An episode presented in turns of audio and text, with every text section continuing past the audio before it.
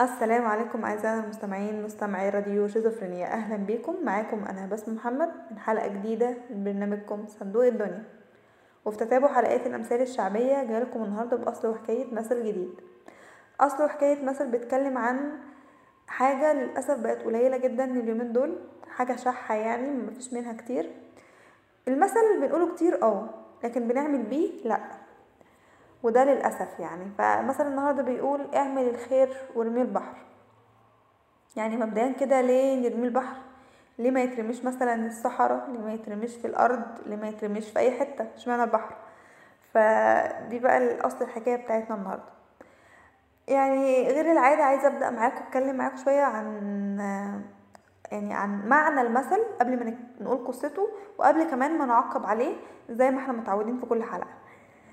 المثل ده يعني هو يعني ضروري جدا جدا جدا إن إحنا نطبقه في حياتنا بشكل يومي مش بشكل دايم.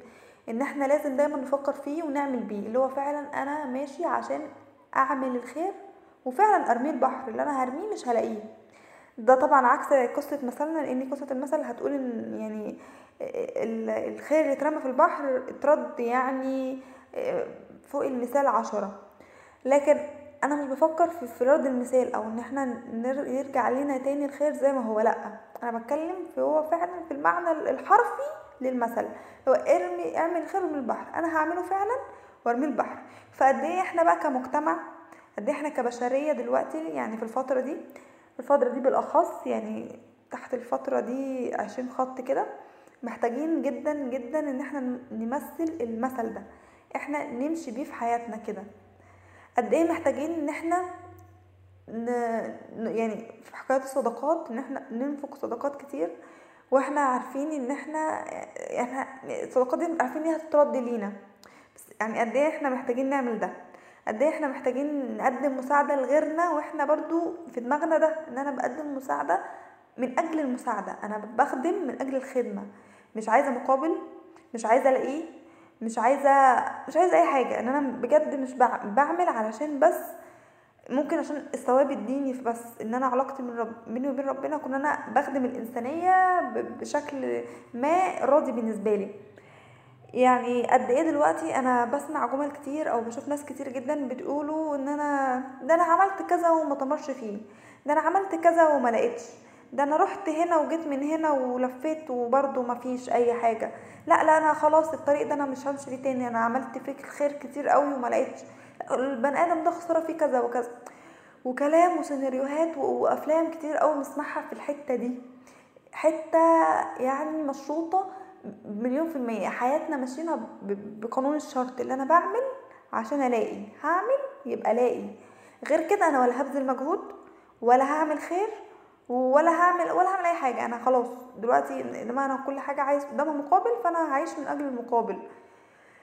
فأنا جاية أتكلم بقى عن صعوبة الحياة في ظل إن إحنا مستنيين المقابل.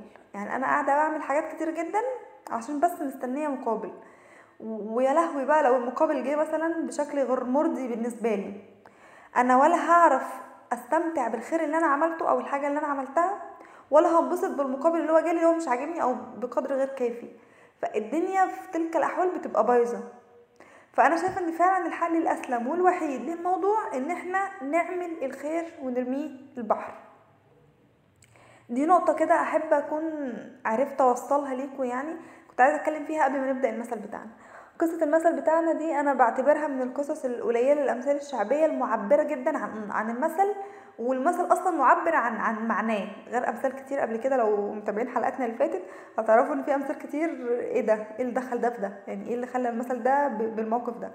لكن قصة المثل ده لا هي ليها علاقة مرتبطة بقوة يعني. فقصة المثل بتحكي إن كان في راجل آه يعني كان ولي أو يعني مسؤول عن مكان معين أو جزيرة معينة كان الجزيرة دي بيروح عليها خير كتير أو الجزيرة مليانة خير. أراضي بتزرع يعني الوالي بتاعهم كان طيب جدا فكان أهلهم عايشين مرتاحين. فكان دايما دايما الوالي ده يقعد كده في الشرفة بتاعته وبيبص يلاقي نهر أو بحر والناحية التانية في جزيرة دايما الناس الناس عايشين فيها فقراء. دايما شغالين بالوسائل مثلا البدائية.